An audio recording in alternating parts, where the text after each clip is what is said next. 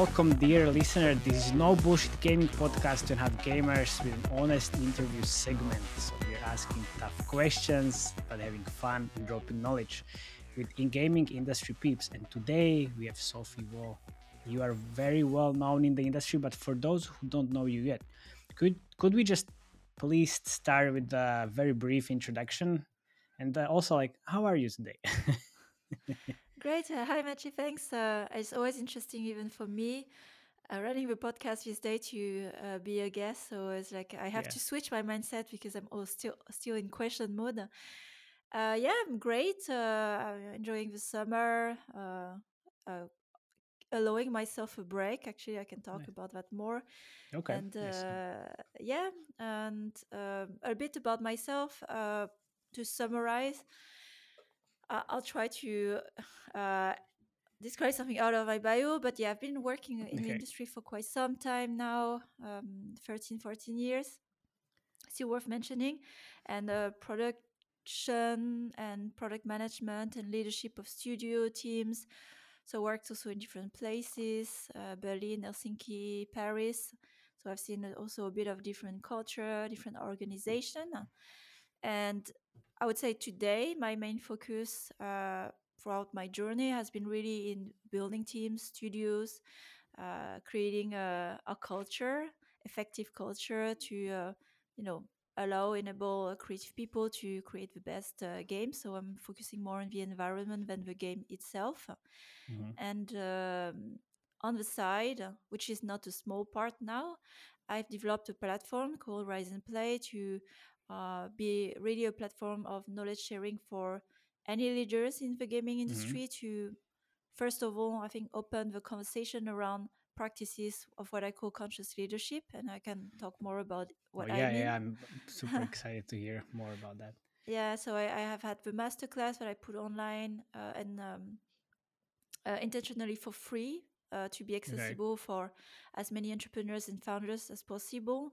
And it evolved into the podcast where also I focus more as well on other leaders and sharing where they share directly their practices. So um, I've been Nice. really supporting the ecosystem and also in, I've been a part-time investor as well uh, related Nice. to this mission of uh, helping elevating the whole ecosystem of the gaming industry. Nice. Okay, so so let's start with the with the masterclass actually because uh, that's really interesting. Well, the uh, giving it for free it's uh, it's one one part to be accessible, nice, but like why exactly you have created it? And I know you mentioned like who is it for, but what was the first initial idea about like okay, so I need to create the masterclass? Where did it came from? So I I remember when I was building the new studio um, at Voodoo Casual Mhm. Studio. So the way also uh, we were opening studio uh, at Voodoo was very autonomous, independent. Like, okay, you're Mhm. hired. Uh, we Okay. expect you to deliver a game next year. Good luck. Uh. I was like, oh, nice. okay. Okay. so I was, uh, I was like, um, okay, how do we hire? How do I start? It was a very overwhelming time because uh, my brain was racing all direction. Mhm. And as I look for resources, like how to start, uh, should I hire now? Should I focus on the game vision? Uh, then I, uh, design a whole framework and process for myself to have structure, uh, focus, and uh, be effective. So I did it for myself at first, and as I went through the whole process and finding out that it was there was very little materials uh, online or in gaming to uh, give uh, some sort of a guide to build a, a brand new studio.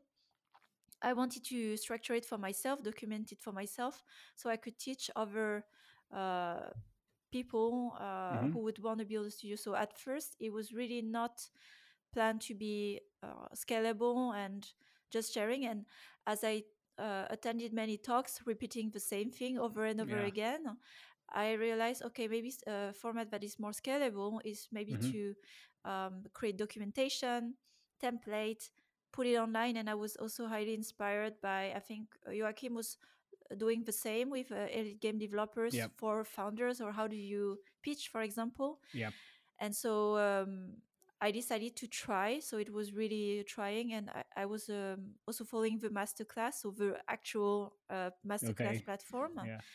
and um, it inspired me to a bit the same thinking as with game, uh, like an MVP. Let's try. I released uh, one first module and then a second, and Mm. then I I, I, I got known uh, about it, and uh, I got a lot of feedback uh, from people who uh, were really validating that it was needed, that it didn't have this kind of material.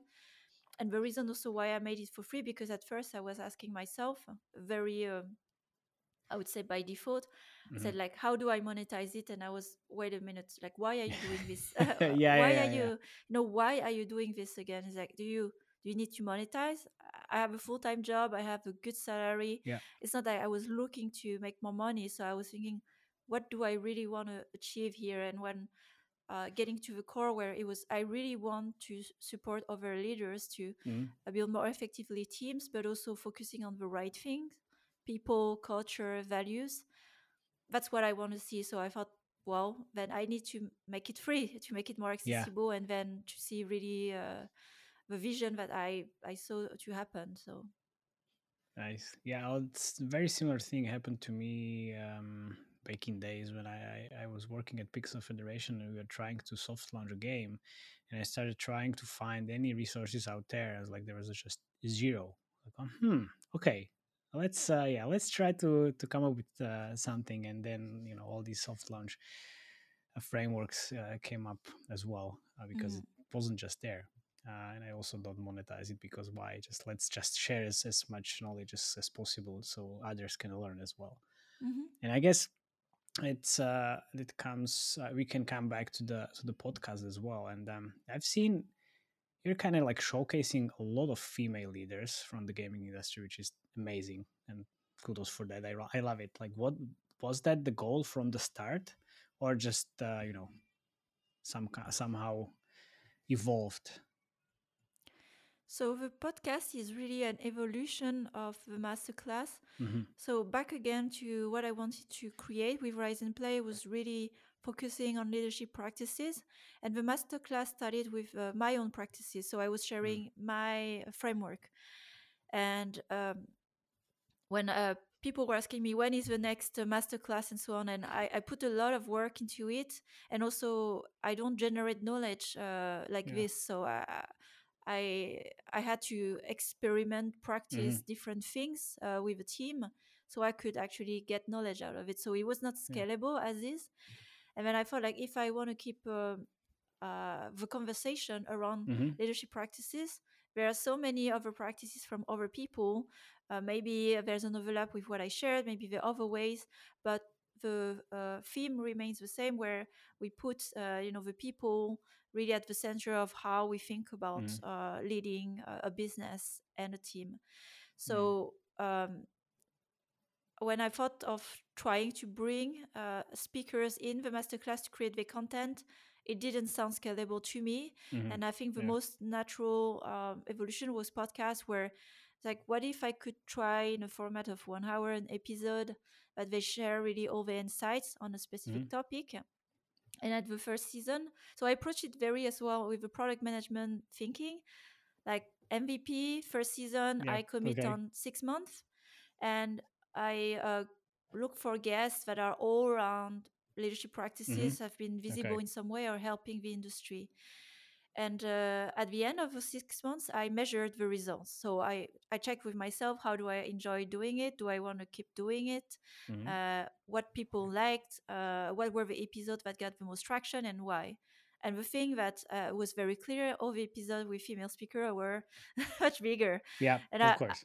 I I wonder, okay. like, okay, why? It's like, and my audience is, by the way, 50 50. So I don't just have women, but yeah. I have okay. Yeah. the when I saw that actually the focus on, on women was actually maybe uh, a gap to uh, Mhm. uh, a film, then I thought, okay, why not focusing as a test my second season only on female speaker and see Mhm. what happens.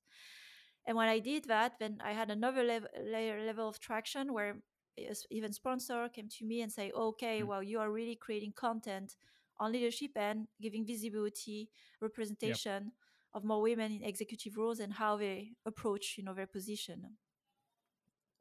Nice. Okay. And uh, when you said you you measured the the first season, like what were the KPIs actually to you know? Yeah, we are in the in the gaming industry and the the KPI world. So how how how did you measure that? In you know that's that's interesting. Yeah, and I I get well advised actually for, uh, from other podcasters. So I asked, for example, Mishka from Deconstructor of Fun Yeah. how he was looking at it, and Joakim.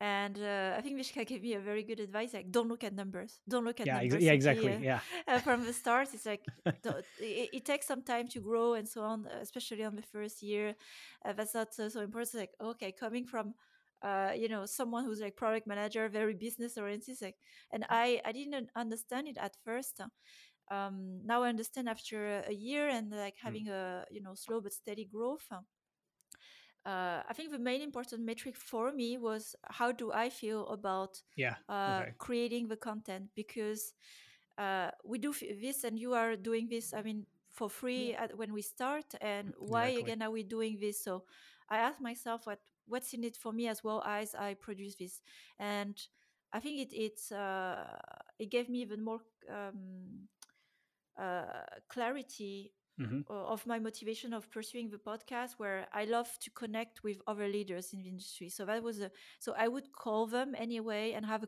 hmm conversation. And Yeah. here I just happened to record it. And okay, I invest, uh, of course, my own money in editing it and uh, post production and all the things you know, and Yeah. release it to share it with others. But it's such a small part of actually the the real like you know uh, personal reward for me to connect and learn also from others. Mm. So since that moment is like everything is a bonus. Like if it grows, it's a bonus. It's not the Yeah. goal, but hmm the numbers are more. Um, I would say an additional validation that it's going somewhere and I'm, I'm getting better at what I'm doing with the podcast, but it's not the ultimate goal because it's not uh, meant to be a business hmm to uh, Yeah. monetize. Yeah.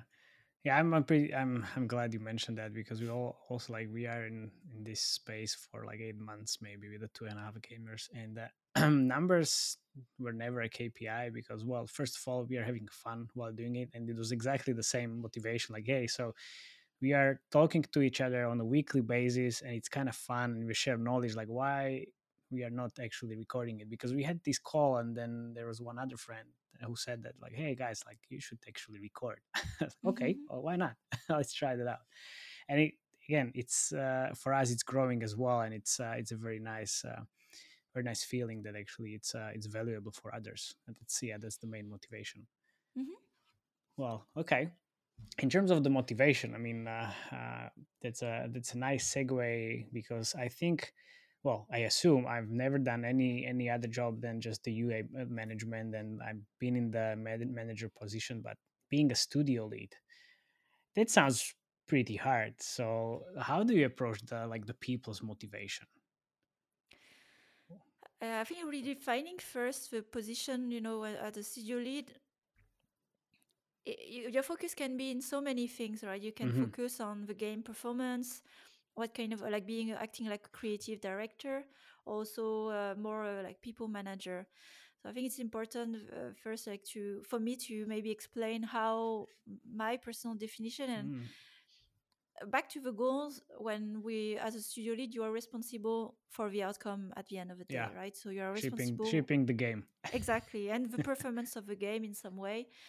Um, and when i thought of how to get there and the most effectively once again it's uh, through a solid team a team working well together uh, having the right people in the right Mm. positions and having clarity of what they're why they are here and what they're uh, supposed to deliver and achieve in short midterm and long term so how i approached it was really first a team focus like who is in the team Mhm. uh, who i need who do i hire um, who do i put in which position or uh, who do i promote as internal lead um, framing the vision and mission where are we going uh, why so really defining crystallizing those the direction Mhm. and the the values not only the values but behaviors so values are I would say the starting point of okay, what do we stand for as a group? Mhm. But behavior is like how do we behave to each other when we give feedback, when we make decisions, when we plan, uh, how do we test our games, etc. How do we get feedback from players?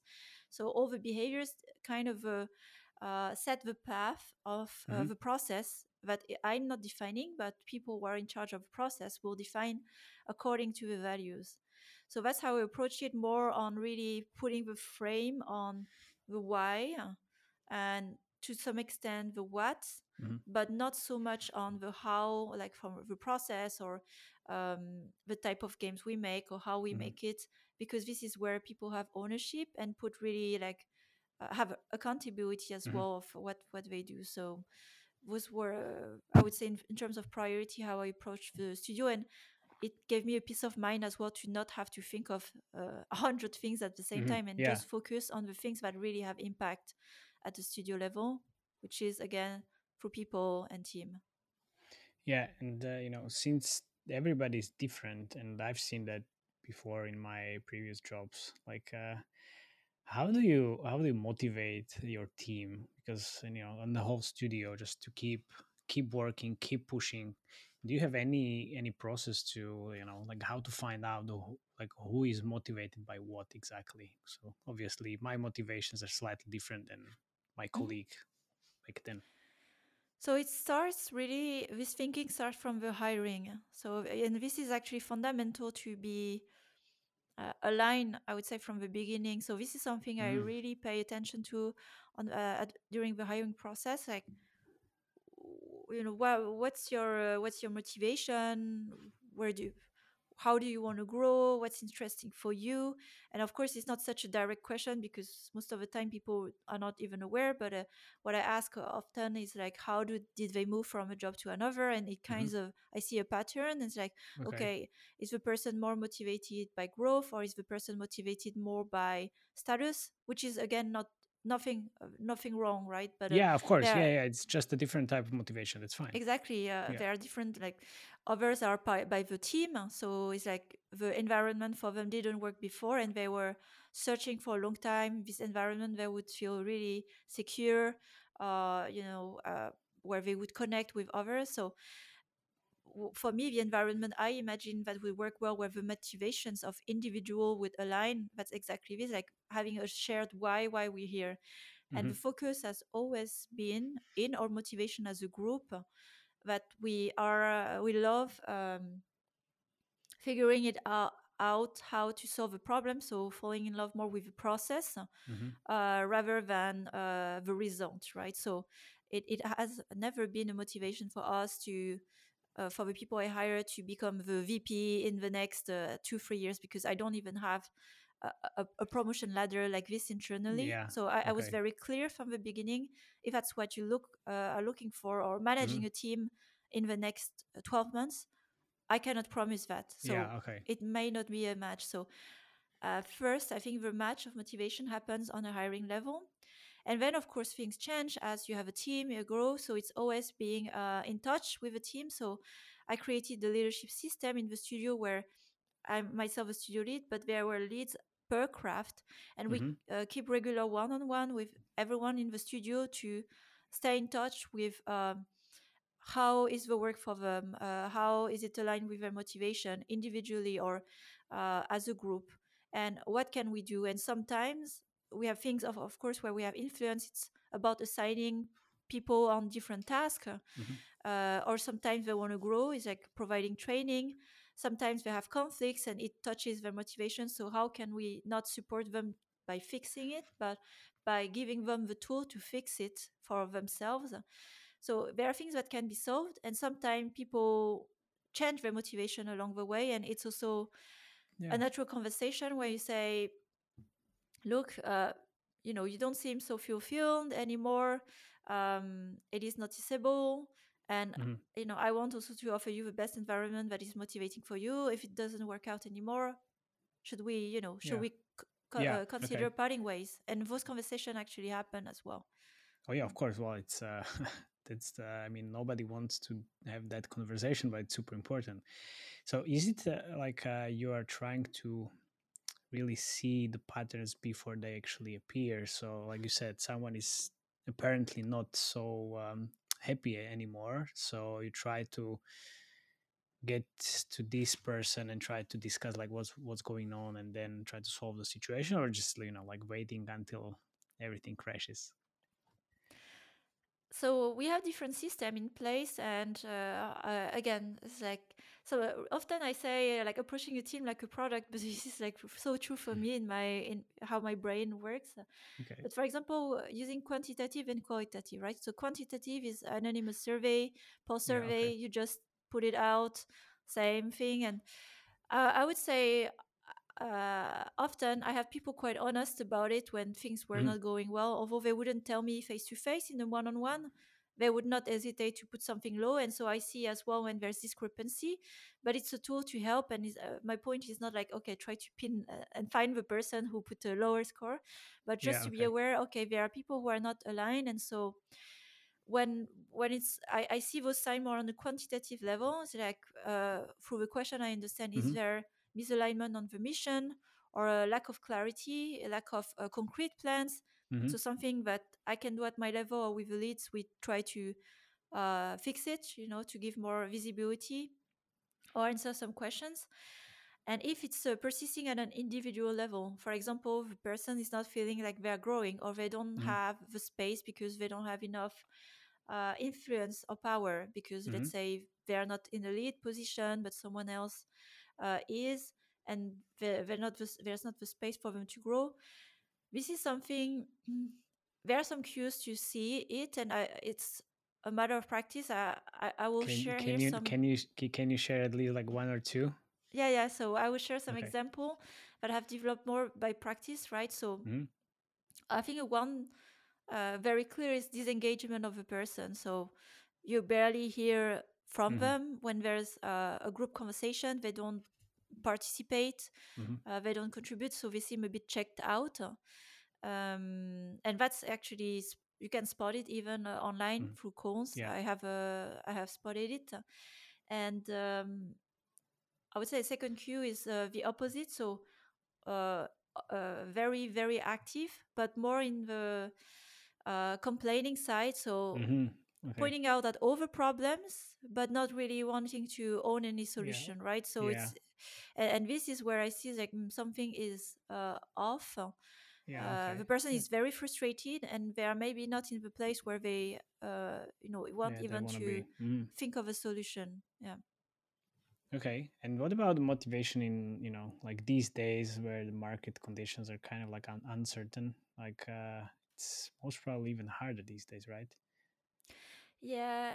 Uh, so with my team, we were working quite hard conditions. Like we were working also mm. pandemic, but uh, with Voodoo, so it's a very demanding uh, company leadership. You know, the hyper casual cycle. Mm-hmm. It, oh, it yeah, has followed us uh, in casual development. So we always like thought of a deadline that was above our head. Mm. Um, and uh, something I've been very transparent with the team, and it's also in the um, in the context of a job market Mm-hmm. Uh, yes, people can walk out and find a new job with a good salary tomorrow. Uh, and yeah. I, that's not what I'm offering here with the place and uh, the environment that is created. Uh, so anywhere you go, it will be uh, tough, and uh, maybe some places offer flexibility. So this is kind of standard, I would say, these days.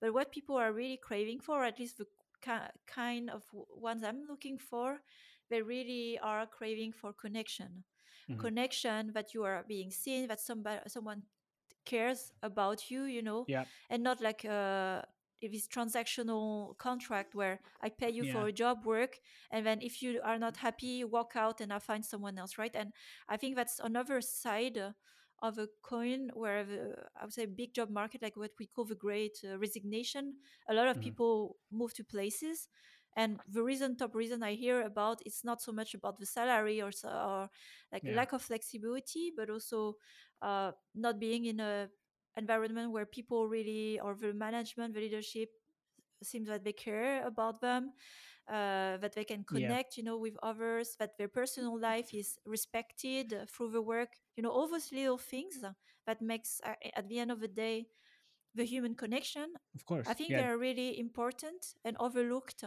and that's how you win. Uh, you know, when uh, I hear like, how do you win talents? It's like it, it's it's pretty straightforward. Yeah. But this is uh, takes time. It takes time to build, and it it is doesn't give a short term gain.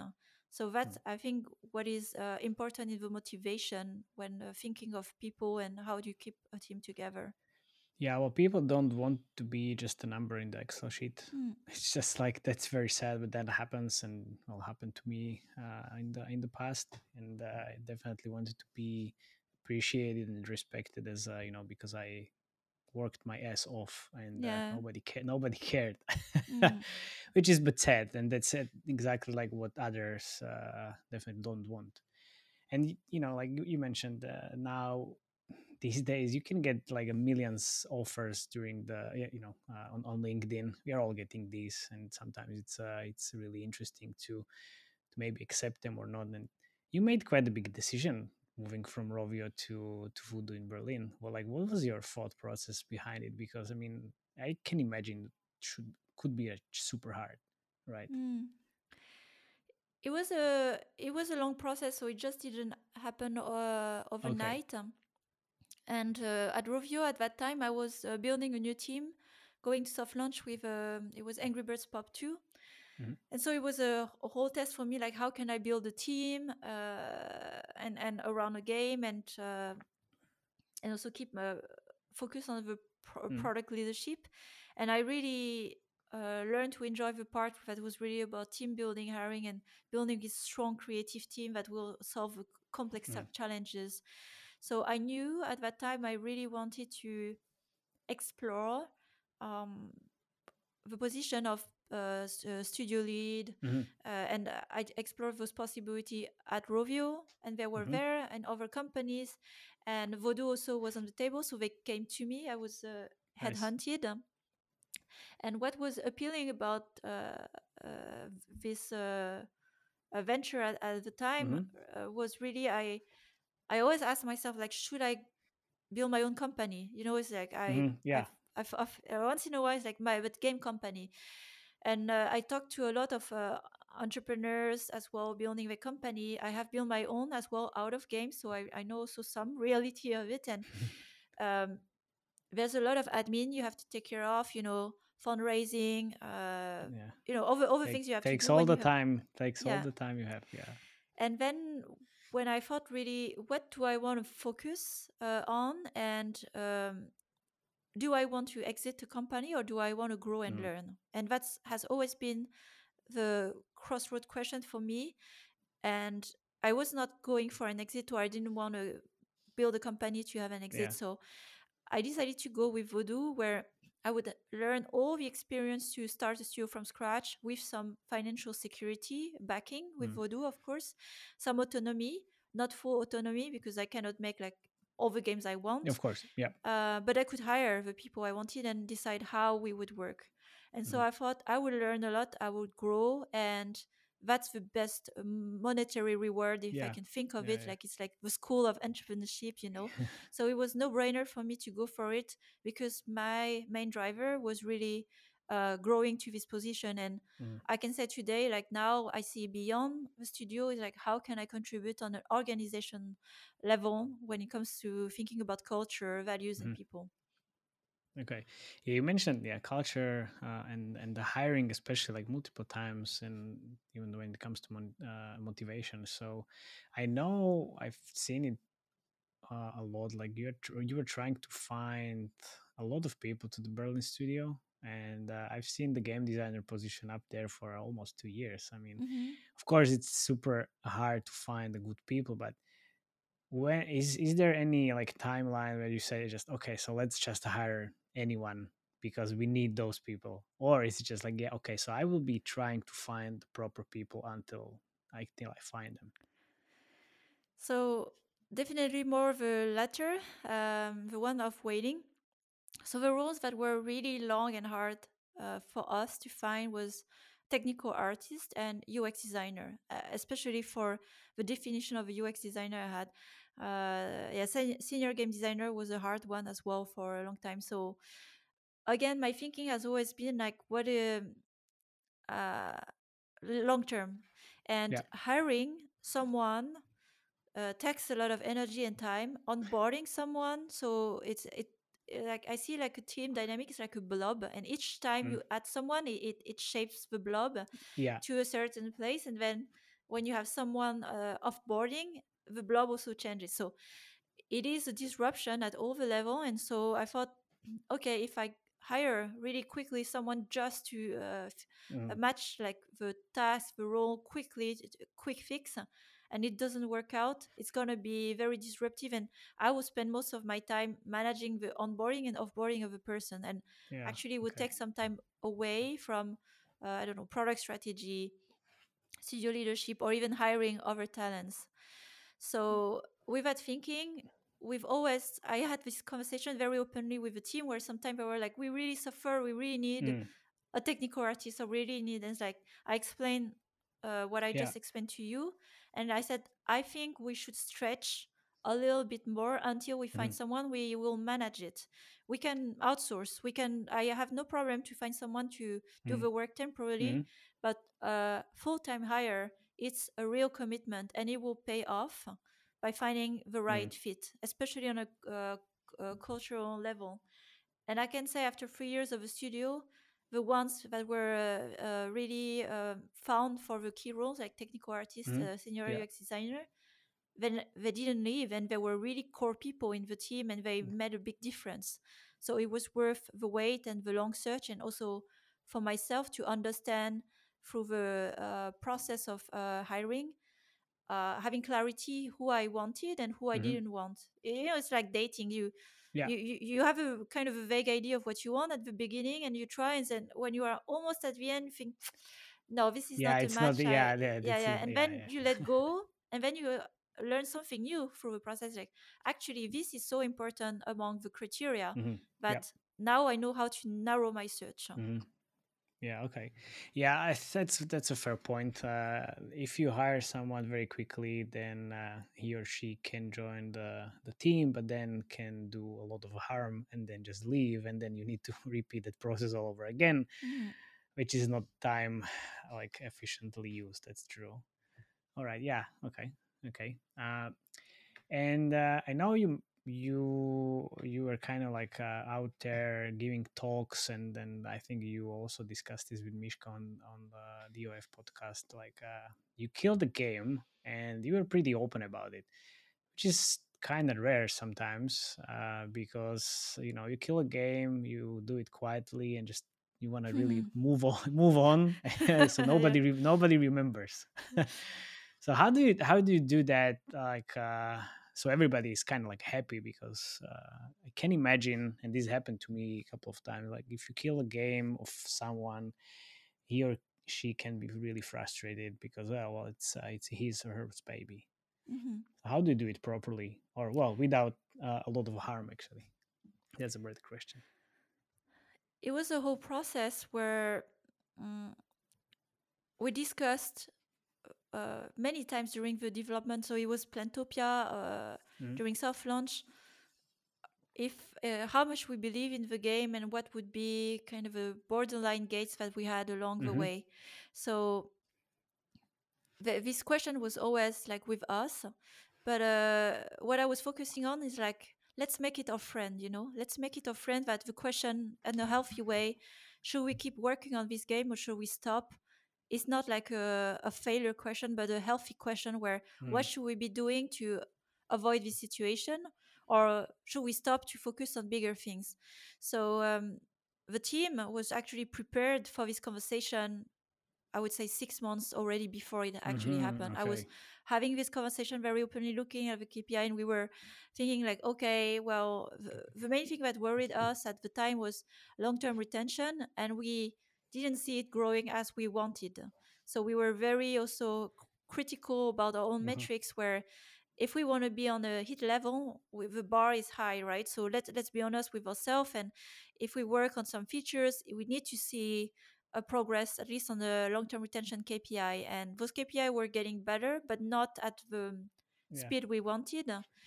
And there was also the context of being at Voodoo, where we were accountable to deliver some result in a certain window. Mm-hmm. Okay. and, and those things didn't match fully where again like the context is important of a of a game company and the financial where maybe in another company if you have a payback time of one two years it would have been fine. But at voodoo it was really on a window of a year and it was really borderline which also revealed to us like is it the right game to develop here where we will have support of a uh, you know voodoo machine Mhm, to mhm, grow mhm. uh, Yeah. the game and the more like we get like closer really to uh, after working almost like uh, nine months i think Mhm. in soft launch where we we went through a gate process and then i was already telling the team before the meeting happened with the stakeholders uh, it is tight it is tight Yeah. and It's not looking that gr- that great. yeah okay. and a decision I made as well, instead of uh, giving the power to the leadership to decide for us, Mhm. uh, I sat down with my uh, co-lead and also uh, the Mhm. senior product manager on Yeah. the game, where what is the decision we are um, uh, like uh, giving uh, during be- for this Yeah. meeting, and we concluded that we did, we didn't believe that uh, we could uh, make a big difference uh, in um, I don't know, like we were given three months, and we knew that it would be hard to do it, and so we said if really we need to make a drastic change, how is our time uh, better spent in the next six Mhm. months? And we were leaning more to new projects with all the learnings we got, rather than trying to really uh, make the drastic change at the risk of actually losing all the metrics and the performance Yeah. of the game. So it was a very risky move. And we were more recommending to stop it because Mhm. we believed that we would have maybe more, um, I would say, contribution short term. That was the goal by doing new projects. So we own the decision of killing. And then I also Mm. announced to the team Yeah. this decision that we will bring to the leadership and everyone understood the reasoning didn't necessarily agree with it of course that's normal Yeah.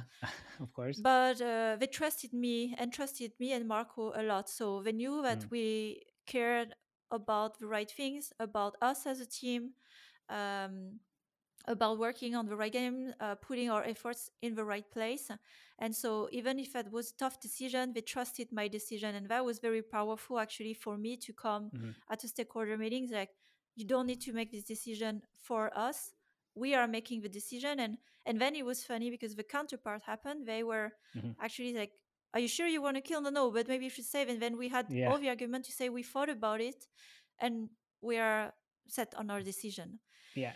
uh, Can you share at least like one one argument, like what was uh, uh, in your case that uh, people can just imagine? Like, okay, so where did you draw a line? Okay, so they tried to convince you or, or ask, like, are you sure? And then you said, I'm sure because I don't know, you can't do it. We already yeah so the the homework we did as well before making a decision was Mm. uh, really uh, pushing all the scenarios so Mm. one was uh, we had i would say uh, decision we made uh, in the core design and system of the game that didn't uh, were not so thoughtful in terms of scale of Mhm. the complexity of the project and so we knew we had to address this so the game becomes more accessible but the big risk was really that we changed so much the nature of the game that it changes the cpi everything and Yeah. so on Okay. and uh, when we make the production plan as well so we we met some pre-production estimates we saw that it's minimum a work of six months so Mm. making this whole calculation we saw if we work on new project we can deliver prototypes put to market already in the first month because now we have a whole process we Mhm. we're very fast uh, and so when thinking of the ROI actually of f- Mhm. future costs and opportunities it was very clear that m- the, the odds for Plantopia to become in the year of 2022 or 2021 would generate uh, revenues quickly w- is unlikely to happen. So Yeah, that was okay. really the factors. Mhm. Uh, and for them, it was an easier position to take the counterpart and say, well, maybe we can still grow it. So the game was making uh, good revenues and so on, but could it go to the next level? Mm-hmm. Okay. um, and and this is where by sharing those numbers those estimates Mm-hmm. we've done like they agreed on the decision right so it was actually based on uh, data like it was an informed decision and Yeah, not just gut feeling and uh, Yeah, yeah, yeah yeah. That, I like those uh, way better than the gut feelings or the emotional driving yeah uh, yeah decisions. But it's you know the thing is uh, like you said uh, maybe for other studio this would be kind of like a good game to grow because uh, well other companies different cash flows and of course different expectations and you know like i'm hearing a lot all of these like yeah well but supercell is in the soft launch for, or was in the soft launch for one and a half years. Yeah look so it's supercell they have a lot of money on their bank account and they can afford it. If you are in the soft launch for a year and you are not moving anywhere like hey so you know try, Mm. try to think about either a pivot or you know how actually can you can um, improve the game. So yeah okay so i have uh, i have this like model situation. I already uh, uh, briefly touch it. So uh, we have a game in a soft launch and um, our kpis are really really close to our goals but they're just not quite there yet. And we released a new version with uh, our last feature that we had in the in the product uh, pro- roadmap. The kpi still did not meet the goals but we're almost there. So so what should we do any any any ideas any any pointers like what should we do? Should we kill the game? Shouldn't we? What should we do? Yeah and then what you describe i think is probably 80% of the situations of games yeah exactly. Yeah um i uh, and it, it's kind of a hard truth um is uh, i reflected a lot on this and if you have something that really takes off you know that Mhm. it takes off right? So Yeah. Uh, i think it's about uh, uh, it's about being honest with yourself also as a team like are you persisting really hard on on on a wrong direction and it's human to want to figure out and crack the problem and sometimes you can Mm. and sometimes you don't understand and you just have to decide to move on so a question i ask myself uh, often in any game development or what, what i do and also with the team uh, how should we spend our time you know how Mm. should we spend our time Yeah. are we spending spending our time uh, in a meaningful way uh, with impact. And what i look at is growth right? So are we uh, getting better from iteration to another? And sometimes you can take a step back and Yeah. a step forward but i would say giving at least two tries and if you see uh, it's going nowhere it's really time to ask yourself maybe you want to do a first try but this is the last call right? So yeah because you can go in circle for forever and it's it's it's leading to until nowhere you run out of money yeah yeah exactly and i think setting a time so when you are a small business where uh, your cash flow uh, dictates how how Yeah. long how much you can you know uh, fail with iteration Mhm. and it's much easier to think about this because you think how many iteration or how many months do we have and uh, if we make a decision now with the months we have left we still have some Yeah. time to rebuild i would rebuild actually more based on the core of what you've built before so not start from zero but uh, instead of trying to save you know so uh, instead Yeah. of pivot sometimes it's just you know you take the core of the pieces that work and you rebuild something yeah it, and and uh, you're right about like this is uh, 80 to 90 percent of the conversation i'm having uh, uh, almost all the time with the with the Mm. companies and it's really hard i mean of course because what if the next iteration is the one that we you know we hit the goals and then we we start to grow but i'm i think like it's it's never happened like it's never the the last one it's always like Mm. oh well we should try this and that i always say like if you are stagnating or just your kpis are not moving up or down or not improving for three iterations in a row it's Yeah. just like yeah that's the time like hey just stop think about what what you've done what you have in the pl- pipeline or what are your next plans and then just if if it's not enough then just kill it and move on. I mean it's Yeah. hard but you know like yeah. How do you want to spend time? You want to just run in circles or just want to build something that can actually grow maybe? Yeah exactly yeah.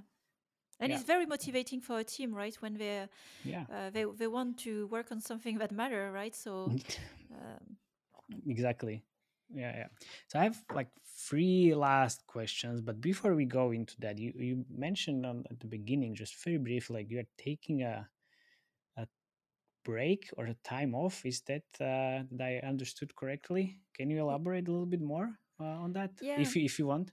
Yeah, sure, sure. It's it's not official yet, but I'm happy to um, share it here in, in this podcast. Okay. So I've been in transition as well in career at the moment where I'm no longer uh, with Voodoo, Okay. but I've been also exploring different paths, and uh, I actually share uh, about it in the, the newsletter I, I'm, I'm Mm, starting this month. Uh, nice. uh, it, it is an interesting phase because you know when you take you force yourself to take a break and not just go with your, your script um, hmm like Yeah. what you know you do you're good at and then you take a step back it's like okay where am i in this phase what do i want to do where can i be uh, useful you know uh, it's an interesting phase uh, uh, uncomfortable at first but Yeah. uh, yeah i'm exploring different paths whether it's uh, with a company independently with rise and Mm, yeah. play and uh, i don't know where it will go but Nice. i'm i'm uh, just you know embracing the uncertainty Yeah, uh, that's like that's with perfect. game development you know and uh,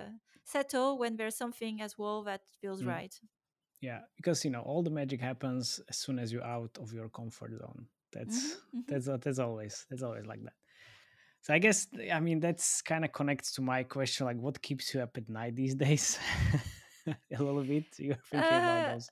I so I have to say it's something that made me really happy with the like hmm time off. Uh, like when people ask me like, "You must be so happy to have some time off and chill." It's like I've been working hard. I say I don't think I've worked as hard since I can't remember last time. Yeah, Although I'm technically free, but I've been a lot on the podcast. I think it's like yeah. uh, one thing I've found like really um, writing to people that I find really interesting, or I, I saw some mention about uh, them in some article success Mm, we achieved, and uh, that's what uh, you know. i it's the creative thinking, and I like I think like, oh, it would be great to talk to that person, or oh, I could imagine uh, maybe focusing uh, something that uh, really was a spark uh, out of those uh, creative nights. yeah. I want to do a session, an episode on uh, financial coaching Oh, nice. literacy. Okay. So, uh, how can you f- how do you think about uh, financing, uh, wealth management, assets? Uh, what is an asset liability, and giving a fi- financial literacy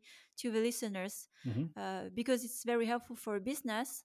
Yeah. Uh, if you want to start something, but also helpful if you want to start to be an investor. And I hmm see it's missing in the space. Uh, I want to make it more accessible as well. So I've been very excited about this. Nice. Okay. Yeah, that sounds that sounds super interesting. Um, one last question, and then we have this like rapid quiz, like call a bonus segment. Uh, so, Mhm. what's what's your favorite book, and and why? I took this from Joakim uh, actually because it was super interesting, and I, I love the question. So, thank you, Joakim. So a book I come back often to to also check with my leadership practices is the Mhm. 15 commitments of conscious leadership and that's what inspired me a lot actually with a uh, name of conscious leadership uh, with rise and play Mhm. and the offer is really uh, thinking holistically like as a, as a leader like be you know really more human so connected with your emotions understand how emotion work uh, instead of uh, seeing the world that happens to you it happens by you so how can you uh, control you know Mhm. a bit uh, more your reaction your perception uh, your uh, yeah your your actions to the events that happen to you and so it's also uh, inspired a lot uh, from stoicism which i have Mhm. other books also inspired me here but that really gave me uh, focus and structure in my approach to leadership and, and life uh, i would say in general and that's what i try to advocate with rise and play Nice. Oh, it's. Uh, uh, I will. I will share the the link in the show notes for for that book. All right. So this is uh, is kind of like fun uh, at the end, which is a bonus segment, rapid quiz. So you, I have set of multiple questions, which are super simple. Don't worry. hmm You have one or two seconds to to answer, and it's just like black or white. What would you choose? And you say black or whatever. So hmm let's see. Let's see. Don't worry. It's fine. So it's uh, iOS or Google Play or Android. Well, uh, iOS or Android. ios All right. Ma- your masterclass or podcast? podcast Berlin or Helsinki? berlin Ah, nice. Uh, books or movies? Ah, Ah, that's tough one. movies That's tough one. movies movies All right. All right. And last question. It's it's super easy. Would you prefer remote work or on site? On site. Nice. Okay. Well, so it's really the part of the brain super intuitive. I didn't think about it, and, but it's the one that I trust uh, for those moments. So I'm, I'm yeah, yeah, I'm Yeah, okay yeah. with what I I answered. nice. Okay. Perfect. No, thank you, Sophie. This was uh, it was actually pretty amazing. Uh, I'm glad you you were here, and I'm glad that you, I could talk to you. Thank you very much. thanks. And uh, any any um, where can uh, actually people find you or contact you? Can you share your details? So my most active channel, I would say, again, I'm about focus is really LinkedIn, or then all the materials are on riseandplay.io. So Okay. everything like they can find resources, masterclass, podcast. That's also another way. Perfect. Thank you very much. Thank Bye-bye. you, Matej. Thanks a lot for the chat.